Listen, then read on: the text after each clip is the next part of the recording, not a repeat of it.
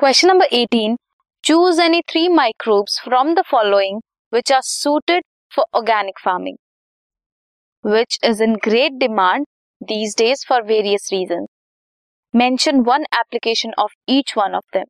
कौन कौन से दिए हैं mycorrhiza monascus anabaena rhizobium methanobacterium and trichoderma इनमें से we will choose three mycorrhiza anabaena and rhizobium mycorrhiza members of genus glomus है। फंगल कंपोनेंट जो है, वो एब्जॉर्ब करता है nutrients from soil and provide करता है इसे plant plant in turn food provide करता है। अदर बेनिफिट क्या है? रेजिस्टेंस प्रोवाइड करता है रूट बॉर्न पैथोजन से। Tolerance of salinity saline condition के लिए ये टॉलरेट होता है। टॉलरेट कर सकता है।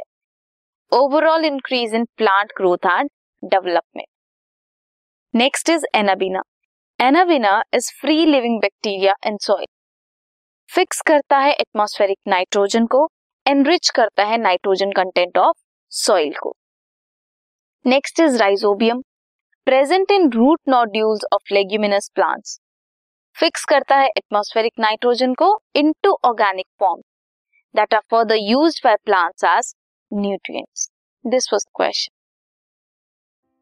this podcast is brought you by Hubhopper and Shiksha Abhiyan अगर आपको ये पॉडकास्ट पसंद आया तो प्लीज़ लाइक शेयर और सब्सक्राइब करें और वीडियो क्लासेस के लिए शिक्षा अभियान के यूट्यूब चैनल पर जाएँ।